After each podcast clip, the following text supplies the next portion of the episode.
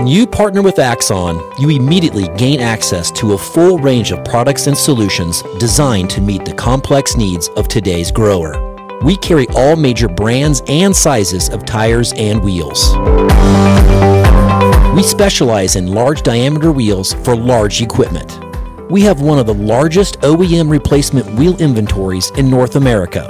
Known for extreme flotation setups, duals, and triples, we have wheels for all makes and models of tractors, sprayers, combines, and grain carts.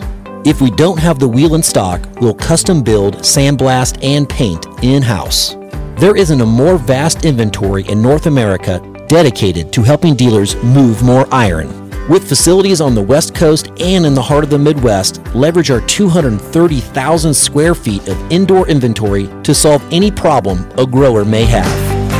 Move more iron with Axon.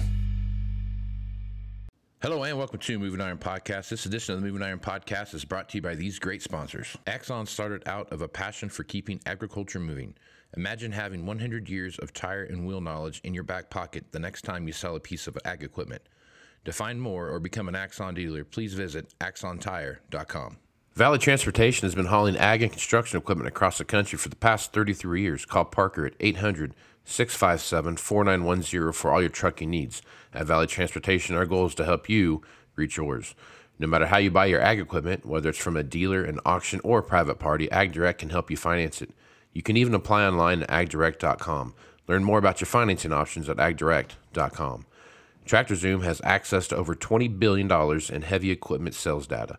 TractorZoom's Iron Comps is the industry's trusted solution for transparent equipment values and auctionable pricing insights. This podcast is brought to you by Anvil AppWorks. The Dealer Connect CRMI app with integrated inventory management is an affordable Salesforce-based solution for your dealership. Create connected customer experience and transform how you work. Moving in the 21st century. Hardworking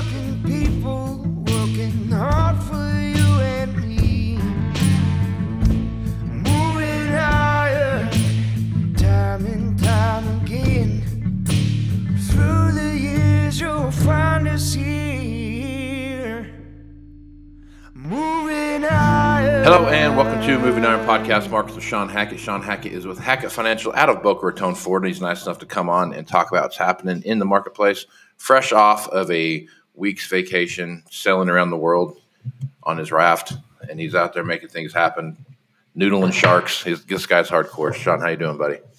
I'm doing pretty good, Casey. I'm charged. I'm uh, I'm here for a day, and I go back out to Iowa to do market to market on Thursday, and so uh, grass ain't growing underneath me, uh, at least not right now. So Well, that's good, man. Keeps things going. Keep the keep talking about what you've been talking about. So there's a couple things I want to hit on. Um, looking at the grain market over the last week and a half or so, I think we had a high of about five fifty ish, something like that, on corn, and we saw, you know, uh, what was it, almost fourteen dollar beans there for a minute. So. I guess Shawn, taking a look where we're at now, we've given all that back. Corn's back down under five. I think yesterday it was right around five. December corn was like four ninety eight or three or something like that. I get to go back and take a look, but it was it was under it had a four in front of it. So I guess we're kind of back to where we started at. Um, beans and and corn both looking at that. I guess Shawn, taking a look at that market right now. You you talked about seeing a big peak up here that last week of July going into August, and that happened. And now we're starting to see the ramifications of that uh, of that V bottom there. So I guess talk a little bit about that, Shawn. Well, cool, wet weather heading into mid August is ideal for finishing up uh, the corn crop, and obviously, really, really ideal for really developing uh, big yield potential for soybeans. Um, and that's what we're looking at. We're looking at cooler weather than normal, some good moisture. Um, even if some heat comes in later in the month, like it looks like it could, it's it's kind of too late to really deliver a blow. So the market is pricing in the crop is going to be decent, um, and that means weather's off the table. And we're then now now the name of the game is when does the harvest low occur? Late August, late September, mid October. You know, we play the game of when is the harvest low going to take place, um, based upon harvest pressure and all the things we typically know this time of the year. The complicating factor is normally that's pretty straightforward, but we have this escalating geopolitical instability that I think um, is likely to cause an earlier harvest low than a later harvest low. Meaning, I expect that whatever the market needs to do the downside, twelve and a half dollar is strong support for soybeans. You know, uh, if you look at the longer term charts, four and a half dollars is really strong support on corn. Um, whether we need to go down to that level or not, but whatever it is we need to do, I think we're going to do it by the end of the month, early September. That's going to be your harvest pressure low. And then I think geopolitics takes over from there and creates some substantial upside for the wheat market. And of course, by definition, um, that will drag corn and soybeans up at a time that it wants to rally post harvest. So I think if we're looking at the typical pattern, we're looking for an early harvest low and an early beginning of a post harvest rally, really being catalyzed by uh, escalating geopolitical risks in the wheat market. So, right. Yeah, the uh, the Russia Ukraine thing is really starting to kind of amp back up when you start looking at how that's going to affect the overall marketplace. You have Russia bombing all the key um, infrastructure, whether it's river, port, whatever it is, they're, they're taking care of that.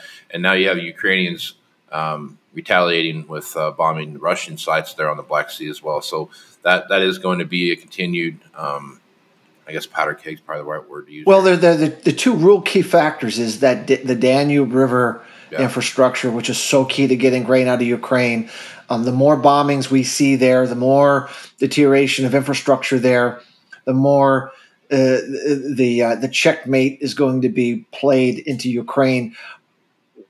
But if if if if what's going on here is Russia saying, "Look, we we tried to play nice with food. We're not getting you to come to the table to negotiate. We're going to play hard with food." Well, the only way that you're going to put pressure on the other side is you need to get prices for food that people consume high, that it creates huge geopolitical backlash. Um, having said that, the other side is not going to, I think, back down willingly. I think they're going to attempt to restrict what Russia can get out of their country. So everything's been, oh, the whole focus of the market has been Ukraine's flow.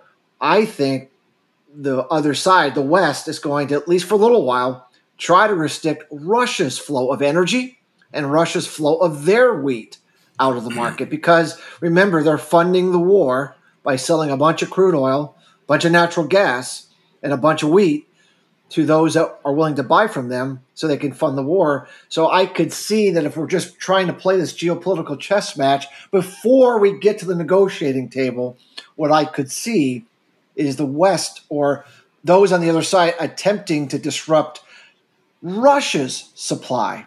And if that happens, Casey, Yeah. remember that wheat price that the Russians have been lowballing all year long has been the cap on the wheat market and really the cap on the grain markets. So long as they've been willing to sell a bunch of cheap wheat, very, very hard to get sustained higher grain prices. But if that starts to go away, then the game really, really changes. And I think that's likely to happen as we get to the latter part of August onward. I think we're going to see that happen. And then and then once that happens, Casey, then the inflation side, the food inflation side, the energy inflation side, like we had seen a year ago, year and a half ago, we'll get to the point that all the politicians on all sides see the wisdom and what do we need to do to calm this down and kind of put this genie back in the bottle.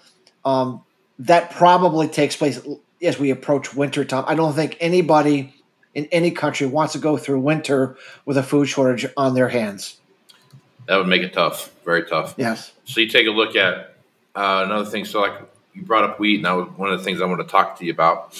As you look at the wheat market, Shawn, um, that's the really the bright spot out there when you're looking at the overall, um, uh, you know, where, where the where the real play is at right now, and it's it's everything you've talked about. You know, it's it's the food shortages, it's the you know rationing of wheat that we see coming out of. Uh, ri- wheat and rice coming out of, India, and all those things are starting to come together.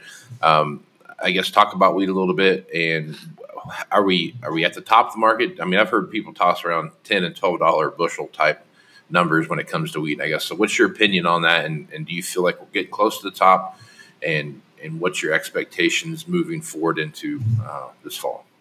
We'd like to look at wheat collectively because we have Okay. spring wheat, we have hard red winter wheat, we have soft red winter wheat. But we'd like to look at the wheat as, a, as, a, as an entire group. In our report this week, Casey, as, you, as I'm sure you saw, we put out an all wheat price chart that looks at the average price for all the wheat combined, you know, as an average. And right now, it's it's hovering around um, seven and a half, half to eight dollars. Okay, um, we think that the average wheat price needs to get to ten in order to put the correct pressure on politicians to de-escalate this situation. Meaning that ten dollar wheat, and of course we know that India has already banned rice, and so rice prices are are taking off, going up parabolically. We don't have cheap rice to fill in the gap this time. And when you have stocks to usage in exporter hands for wheat of all kinds at 25 year lows, the only thing keeping the wheat market down is that low offer from Russia.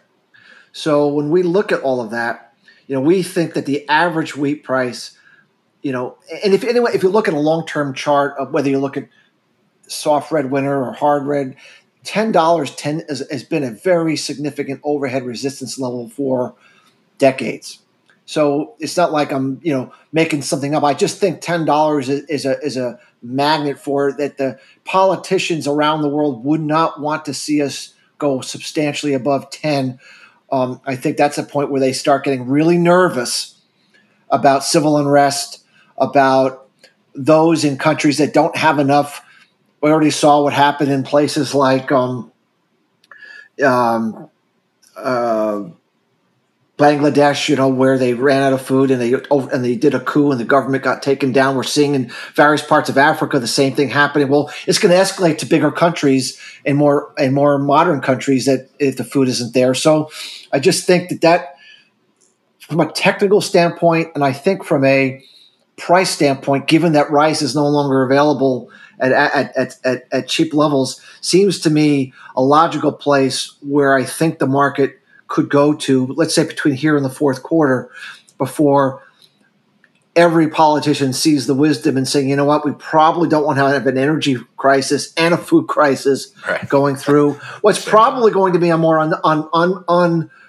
Last year, we were very, very fortunate that Europe had a very warm winter, as you know Right. and our winter was really you know sort of normal but i don't think we're likely to have a repeat and if we have a, a long you know a, a more um, uh, unfavorably cold winter with lack of energy and lack of food if that's where we're heading the politicians are going to be tremendous pressure to solve this and solve it in a hurry. And so as much as that means in the short run significant humanitarian problems and stress it probably allows for some kind of a, of a de-escalation here at the end of the year, at least for a little while, which ultimately would be good for everyone.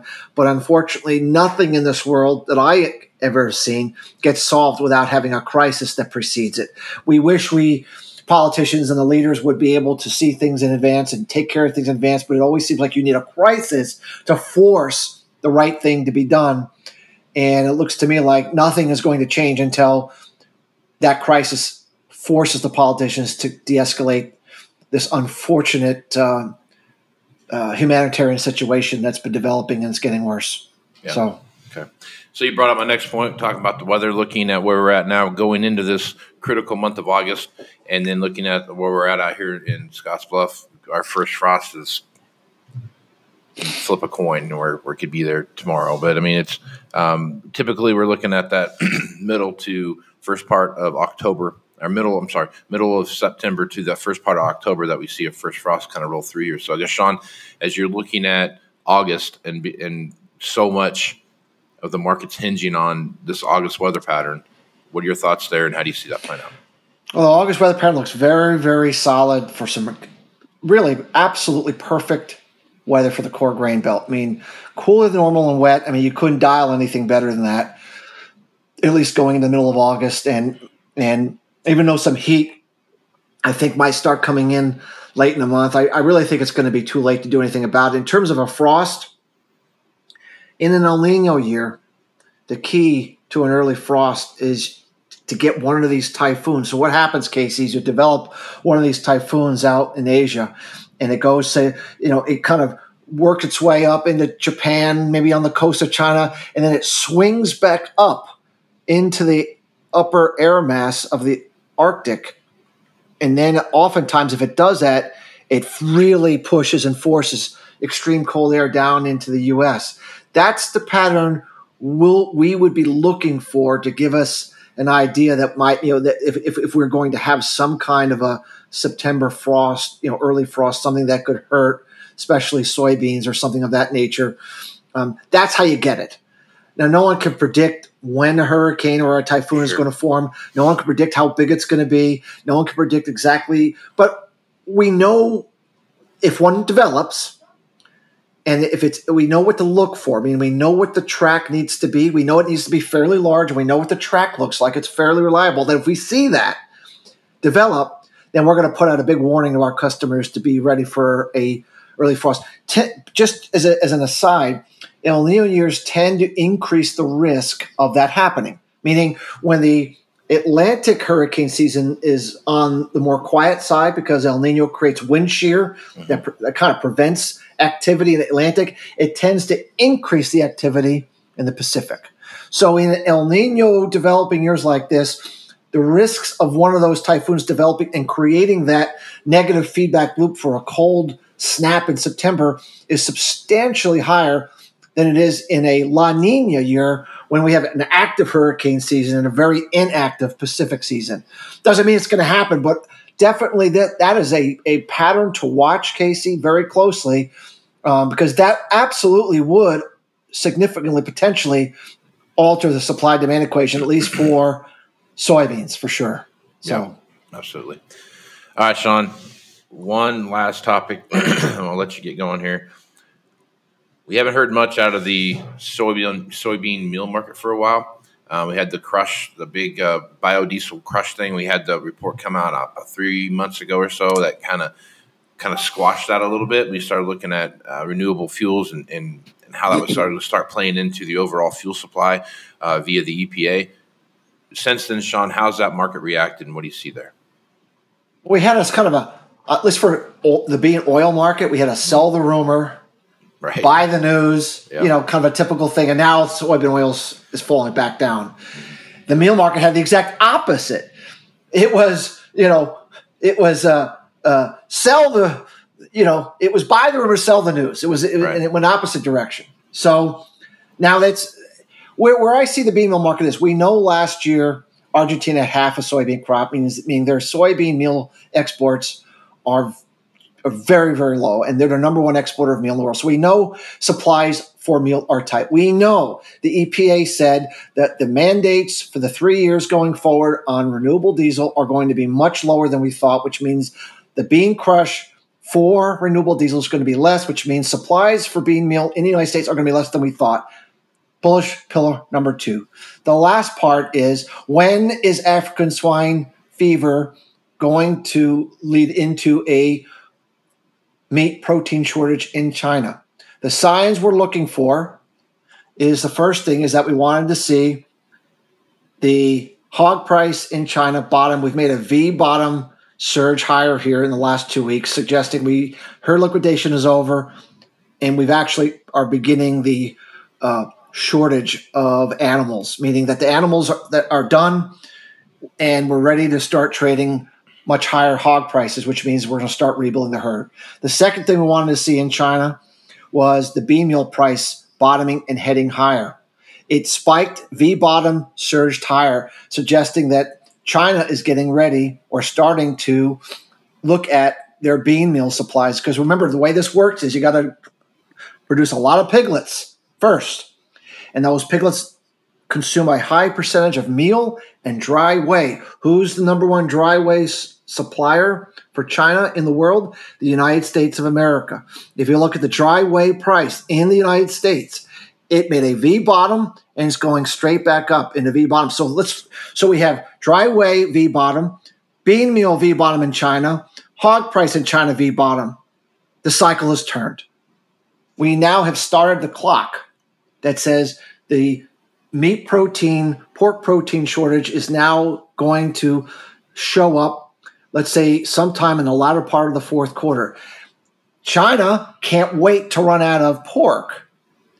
So what they have to do is they have to buy ahead of the shortage, meaning you just don't buy a pork from the United States today and saying that's going to be delivered tomorrow. I mean, it's a couple of months, right? Right. So if we're thinking this through, let's say that December begins the, the, the true shortage of pork. Then if I'm thinking through this, they need to start buying pork from the US, pork from Brazil. Starting in September and October, they're going to have to be very, very substantial buyers. And they're going to have to start picking up the pace on uh, their supplies of dry whey, which means they got to buy a lot from us. And they got to start buying a lot more soybeans to crush to make meal over there because that's how they get their meal over there. They buy the beans and they crush it for meal.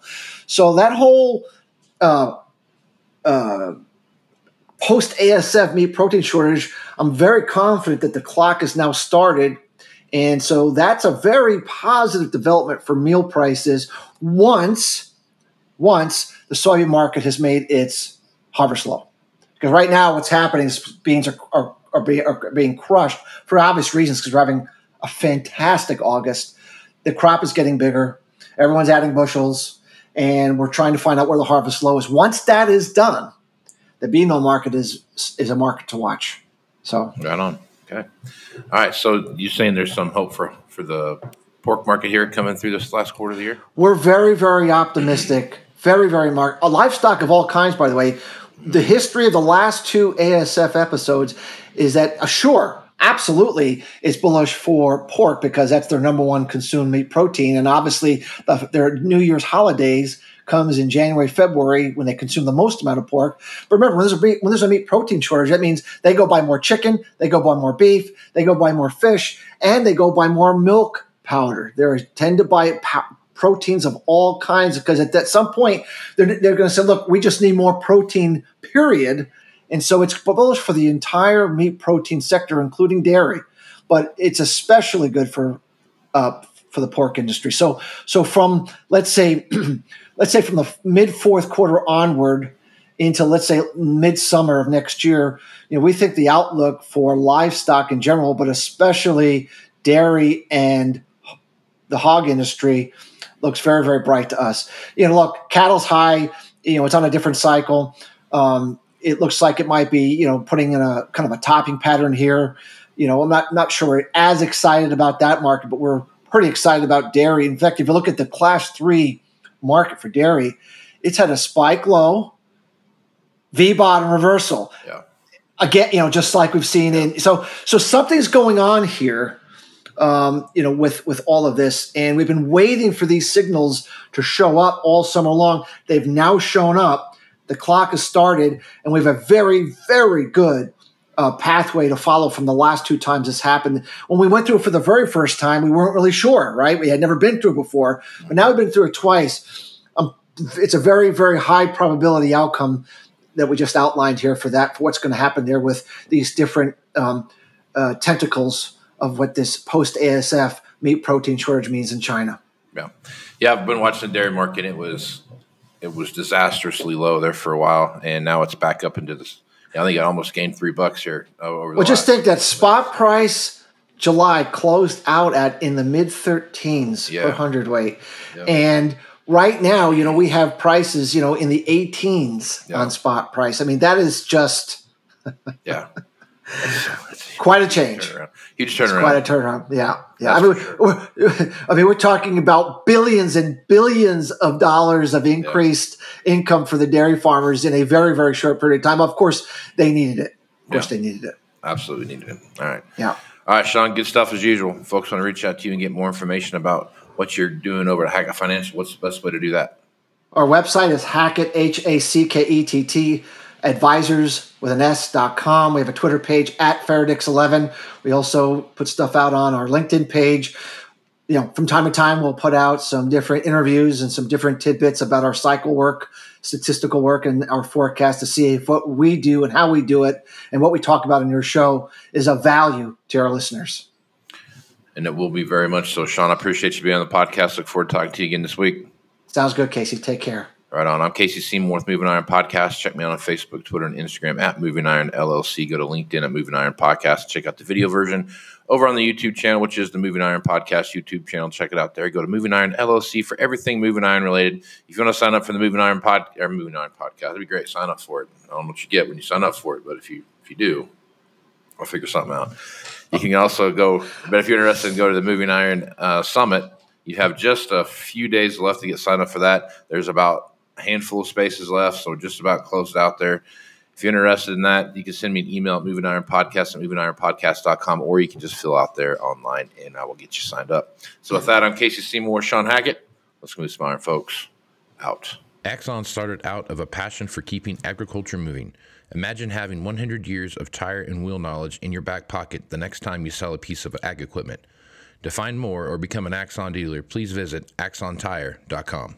Valley Transportation has been hauling ag and construction equipment across the country for the past 33 years. Call Parker at 800 657 4910 for all your trucking needs. At Valley Transportation, our goal is to help you reach yours. No matter how you buy your ag equipment, whether it's from a dealer, an auction, or a private party, AgDirect can help you finance it. You can even apply online at agdirect.com. Learn more about your financing options at agdirect.com. TractorZoom has access to over $20 billion in heavy equipment sales data. TractorZoom's Iron Comps is the industry's trusted solution for transparent equipment values and auctionable pricing insights. This podcast is brought to you by Anvil AppWorks. The Dealer Connect CRMI app with integrated inventory management is an affordable Salesforce-based solution for your dealership. Create connected customer experience and transform how you work. Moving higher in the 21st century.